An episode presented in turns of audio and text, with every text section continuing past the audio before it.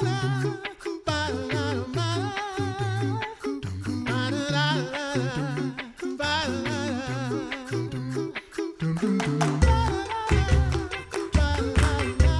listening to the Coffee Hour. I'm Andy Bates. I'm Sarah Gulseth. Thanks to Concordia University Wisconsin for supporting the Coffee Hour. Find out more about Concordia University Wisconsin at cuw.edu. Live uncommon. It is Tuesday, October 25th. It is the church's commemoration of Dorcas, Lydia, and Phoebe, the faithful women. And when we have church history questions, we go to our professor of historical theology from Concordia Seminary in St. Louis, Dr. Joel Elowsky. Dr. Elowsky, thanks so much for joining us on the coffee hour today. Oh, it's my pleasure to be with you. Thank you. So uh, this is, I guess, this is New Testament history, right? So Dorcas, Lydia, and Phoebe. Where do we where do we read about Dorcas, Lydia, and Phoebe? And and, and we can dig into more about what we know about them. But where do we find them in Scripture? Yeah, it's interesting. I mean, you pretty much have to go to the book of Acts. That's where you're going to have them referenced. Uh, you don't see them referenced in Paul's letters, actually. You get others referenced in them, but not these women. So I'd say, yeah, the book of Acts is where we'd have to go. So we got the New Testament, not the Old Testament. Maybe some other day we can do all the Old Testament faithful women. There's there's several of those. One or too. That's true. Yeah, that's right. One or two. Yeah. So uh, what do we know about their stories from scripture? Well, I mean, overall, it's kind of fascinating to me. It always has been. And I talked to the deaconesses here about the fact that women were had quite an important role in the life of the church. And often it was like in support of the gospel in terms of sometimes financial support, but sometimes even probably accompanying the apostles on their missionary journeys at times to give them entree into people's homes, especially women's homes and things like that. So it's it's rather interesting to think about that because we often just think these apostles were kind of like lone rangers, but uh, Paul actually talks about some of these women even as well. The Greek word is synergoi, like they're fellow workers with him. He uses that term in Philippians. But Dorcas is an interesting case since I see you re- referenced her first. The the text there speaks of her as a female disciple, a Mathetria which I find fascinating because I think that's the only example where we have a female disciple called that, although there obviously are female disciples as well as male disciples. And uh, of course, with Dorcas, she was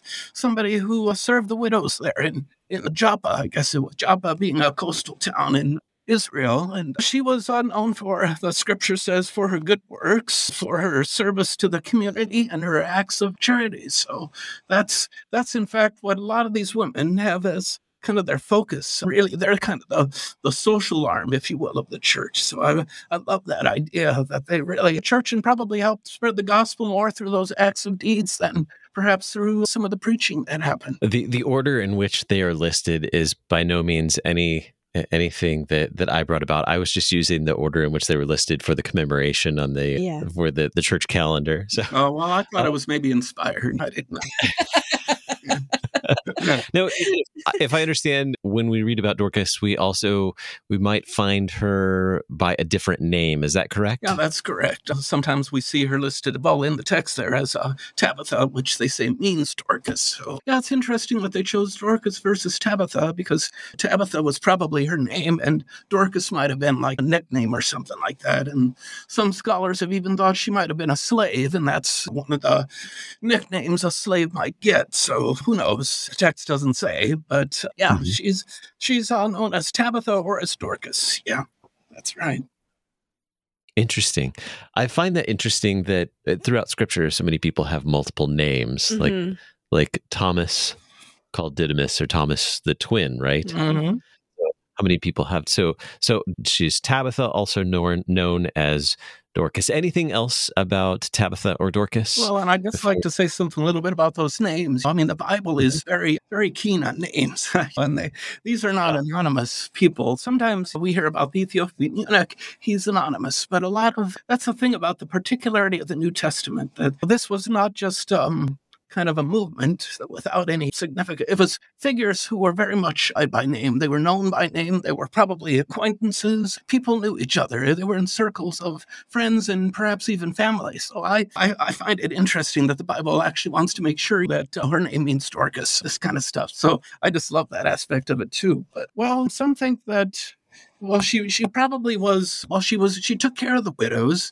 So I think one of the questions comes up as to whether she was actually a widow herself, and perhaps maybe even one of the proto deaconesses, as they talk about, which I guess we'll, we'll get into a little bit later. The term isn't used, but she, uh, of course, provided clothing for the, the poor widows. So you had in these communities, you had some very wealthy women, what we would probably call patrons, and they were probably the ones who the church met at their homes, actually. So that's an interesting aspect of this, too, because you have not only Dorcas in that case, but you have perhaps Rufus. Yeah, the mother of Rufus, sorry. That's in Romans 16. You got Mary, the mother of Mark. You got Tabitha from Joppa. You have Lydia from Philippi. All these women who actually probably housed the churches initially, since they didn't have church buildings per se until maybe like the third century. So who knows? She might have been one of the uh, founders of the well, at least of the church there, or at least had, they used her house for that. So I'm not sure, but that's something I might guess about.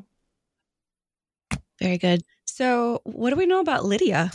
Yeah, Lydia is another fascinating character. And of course, in the ancient world, they had these God-fearers, as we call them, which were not really they were kind of like Jewish converts, kind of not. They didn't like take the final plunge, shall we say, but they were fascinated with Judaism and they would actually worship the true God. So that's how she's she's described there in Acts 16. So you have you have let's see, Tabitha in in Acts 9, you've got Lydia in chapter 16, beginning at verse 11, and Paul's visiting her there, and he finds her interestingly enough, outside the city walls. And it wasn't because they were outcasts or anything like that. It just seems like, well, this was called a proseuche, a place of prayer where these women were gathering. So they were having their LWML Bible study out by the, by the river there. And, and Paul just happens to come upon them and gets to speak to them there. And they were a ready audience for him, I'm sure, too. And, and then they specifically, don't mention, they don't mention any of the other women's names, but they do mention Lydia's, Luke does, and says that she's from the city of Thyatira. So my question was, well, what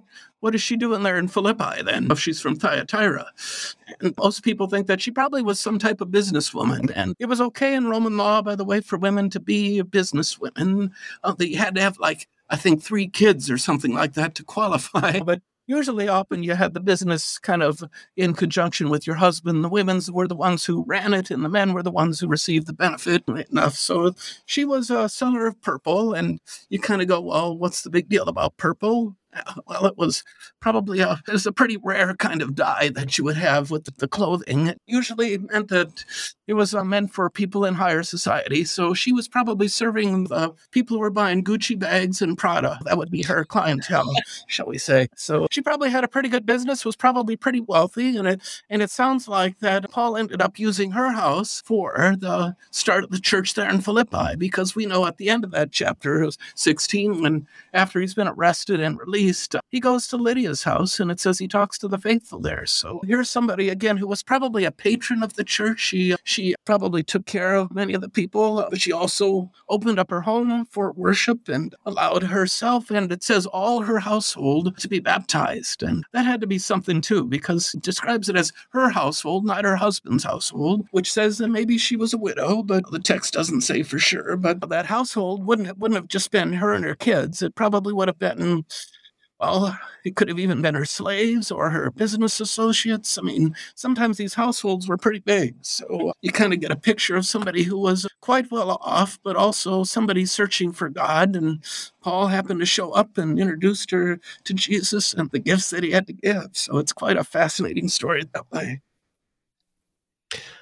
it is fascinating. Just the just the being a seller of purple mm-hmm. goods, I think is is interesting own as you related that to modern day like the, the higher end mm-hmm. things that mm-hmm. someone might buy and, and what who the who might purchase that moving on to else about lydia before we go on to phoebe well, let's see I'm just trying to think. I mean, she's she's one of those people that I expected to be mentioned in the book of Philippians because I taught mm-hmm. that course, and I'm like, you know, where's Lydia?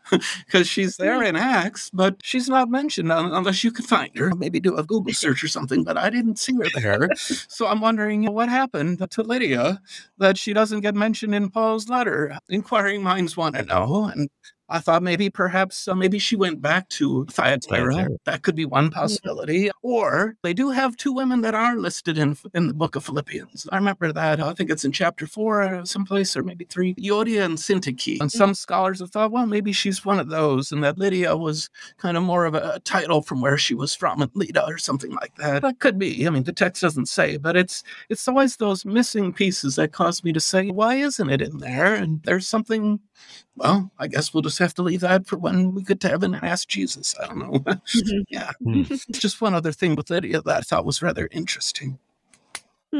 Certainly, we, we don't want to impose on the text anything that's not there, but certainly learn from what is there mm-hmm. and, and gain from that. We have more to talk about as we look at the commemoration of Dorcas, Lydia, and Phoebe, the faithful women. Our guest today, the Reverend Dr. Joel Elowsky, professor of historical theology at Concordia Seminary in St. Louis. We'll continue the conversation in just a moment, right here on the Coffee Hour. I'm Andy Bates. I'm Sarah Gulseth.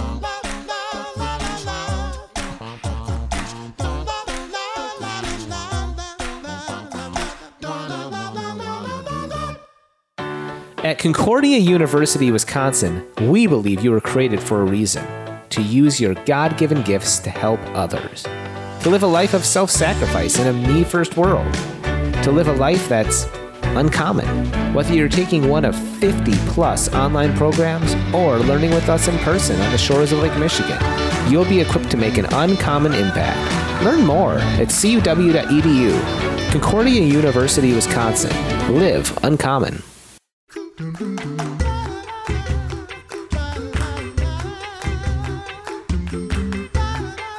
Welcome back to the Coffee Hour. I'm Andy Bates. I'm Sarah Gulseth. Today, the church commemorates Dorcas, Lydia, and Phoebe, the faithful women. Our guest today, taking a look at this history, is the Reverend Dr. Joel Elowsky, professor of historical theology at Concordia Seminary in St. Louis.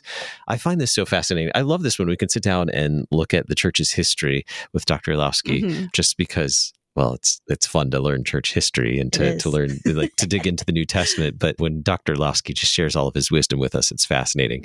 All right, so we we've talked about Dorcas and Lydia, and now moving on to Phoebe. What do we know about Phoebe? Well, Phoebe's a fascinating figure. She she appears in Romans 16 when Paul has that that whole list of people that he wants to send greetings to and things. But in this case, she's not one who he's sending greetings to. I mean, when you go to the chapter there in 16, he says, "I commend to you our our sister Phoebe, a, a deaconess of the church at Cenchrea." That's one way you could translate that. So we get that that term deaconess or deacon in the text, and of course, a lot of speculation has been done about this as to whether it was actually an office at that time. It could have been, but anyway, that's how Paul refers to her as a as a diakonon. I mean, the word, by the way, in Greek. Um, is doesn't really have a gender. It's it's depends what what article you put with it. So it can be either masculine or feminine. Obviously, in this case, it's feminine because of the name. But Phoebe is she's called the deaconess of the church at Cenchrea, and of course, Cenchrea would have been a, a seaport village right outside of Corinth. There, probably right next to Corinth. So she's she's bringing greetings for Paul from Corinth to the the church in Rome, and I think she probably was like the messenger who brought this letter to them. And we know that that they always had certain messengers who would carry these letters. She wasn't the writer of the letter because we have that listed later. Uh, I forget what his name was. It's uh, Tertius, I think, something like that. But so she is this this messenger who brings a letter to Corinth, and and it says that you receive her in the Lord as befits the saints, and help her in whatever she may require from you, for she has been now my my English text says a helper of many and of myself as well. I mean, there's an interesting term there in Greek. It's um, I gotta look here, pro, prostastatus. Yeah, that's what it is. So you know what prostastatus is, right? I'm Oh, just yeah. kidding. You never know, but it's actually uh, like a, a patron kind of thing, or it's it's not just it, it, it could be helper, but it could also be patron, or in the form of having that she actually took care of Paul in some ways, uh, financially probably, and also it sounds like a bunch of other people as well, because he talks about her being a, a patron of and of myself as well. And so that's another example, as I mentioned before, about these women who were pretty much undergirding the financial and um, well, material support of the church. So she's probably one of those who did that in, in Cenchrea there outside of Corinth. So that's that's a fascinating kind of little insight into these synergoi, these fellow workers that Paul talks about. And again, he refers to the women in that way. Now, they didn't serve liturgically in the church as priests or anything like that. And often we kind of get that idea that, uh, well, then they weren't important. And I think that's just a mistake, just like it is in the church today, to recognize that everybody has their gifts to give to the church and that these women were indispensable for the life of the church. Without them, Paul probably wouldn't have been able to travel. He probably wouldn't have been taken care of. We know that he took care of himself in terms of his tent baking, but she probably provided um, a lot of material support for that church there. And perhaps the question is, what was she doing in Rome? Well, she was sent there by Paul, but maybe she also had some business there to do. I don't know. Could be a possibility anyway. So that's, again, one of the things the text doesn't say, but I could see Paul saying, You're heading up to Rome. You've got some business there. Why don't you take this letter that I'm writing to them that I need you to, I need to be delivered? I don't know. What do you think about that? That is interesting. I love I love learning about the lives of these women as as real actual people in our church history and the the roles that they played in the early church with with the apostle. It's just it's it's really cool. And I want to talk about a little bit with Phoebe. What is the connection of Phoebe to the the deaconess at di- diaconal office today in our church?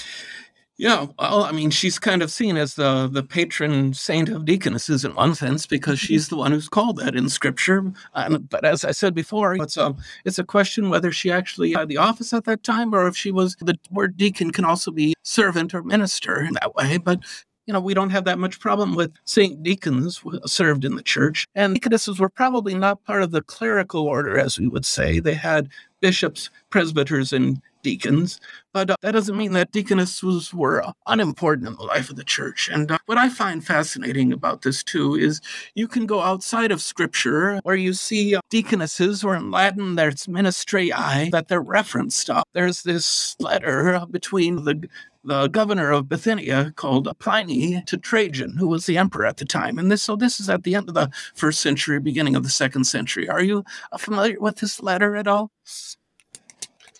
I'm not. I've heard of Pliny, but not the letter. Yeah, the yeah. letter, letters. Uh, well, you can actually even find it on the internet, so you know it's real. Then it's this fascinating letter that Pliny is asking, "What should we do with the Christians?" Because their Domitian and these guys had been persecuting, but people were turning in the Christians sometimes just on the basis of anonymous tips and things like that. And the government was trying to get a handle on it. They were still putting Christians on trial and putting them to death, but Pliny was trying to figure out what's going on with these with these Christians. So guess what he does? He tells us that he actually uh, interviews a couple of ministri, as in deaconesses, and when I say interview, I don't mean in a kind way. It sounds Ooh. like he ended up torturing them so that he could Ooh. find out what was happening in these Christian communities, which they explained to him how they worship some someone named Christus as like a god and these kind of things, and they get up early on Sunday morning and sing songs and hymns, and I mean it's it's a,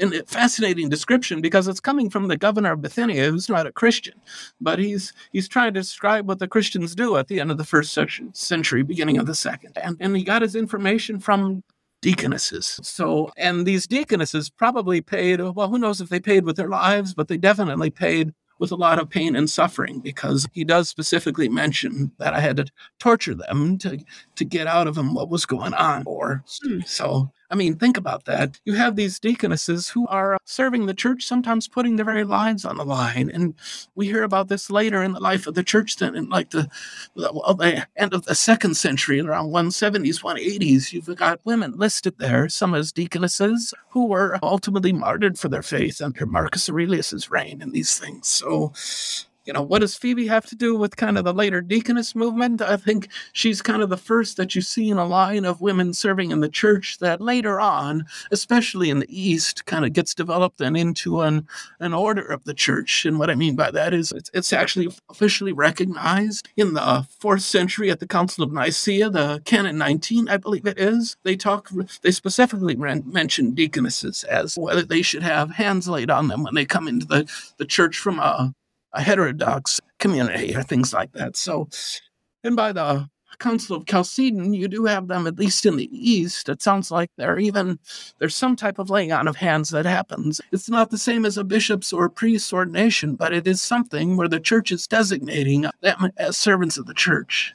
And I suppose if, if you wanted to do further research on your own on this, the document to go to is the third century Didascalia. That's a, a text that's from Syria, where it has a it has a beautiful description of what deaconesses do. I just recently edited a book on this, so that's why it's fresh in my mind. But they, they were very important also for the bishops. They were his eyes and ears among the women's population. As I said earlier, when apostles went door to door or when they went and visited uh, women, they couldn't go in by themselves, and sometimes they weren't allowed, especially in Eastern cultures, to go in at all. So the women were there to kind of do that for them.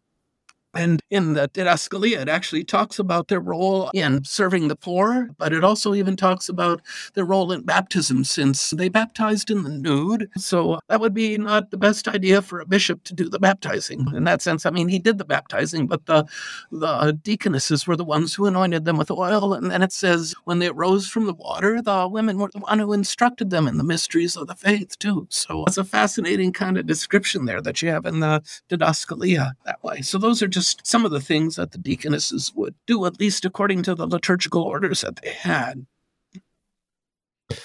You don't have that third century piece in your library, sir? Unfortunately, no, not at the moment. No, okay. you can find it on the internet, though. You know. Ah, on the internet.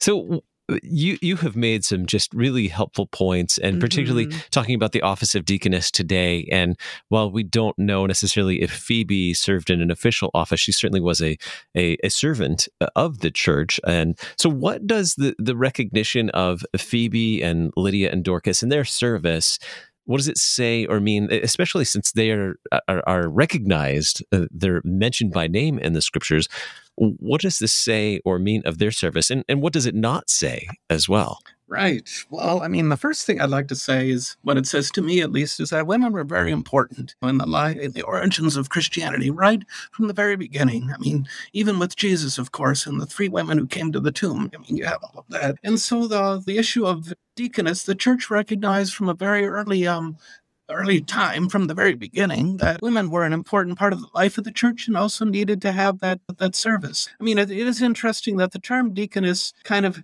has some ambiguity with it, and it seems to almost be one of those those positions in the life of the church that is to be tailored to the congregation's needs. And so you see deaconesses doing different things in different places that way. So I I kind of like that because it shows that the church didn't just have a, a static understanding of the office, but that it actually was something that served the life of the church. So, in terms of deaconesses for today, sometimes I, as I talk to our deaconess students, they wonder, does the church even know what we are supposed to do or what we do? And I said, they probably don't. But that's when you get to kind of help them see that and help them see the important role that women have had in the life of the church and can continue to have. I know they were very important when I started my church in New Jersey. I relied on the women for a lot of the things, and especially they were helpful in spreading the gospel, which it seems to me that's what the women here, the deaconesses, were doing as well, even as they also served as the social arm kind of for the, the congregation and making sure that the poor, the, the widows, the women who were sometimes less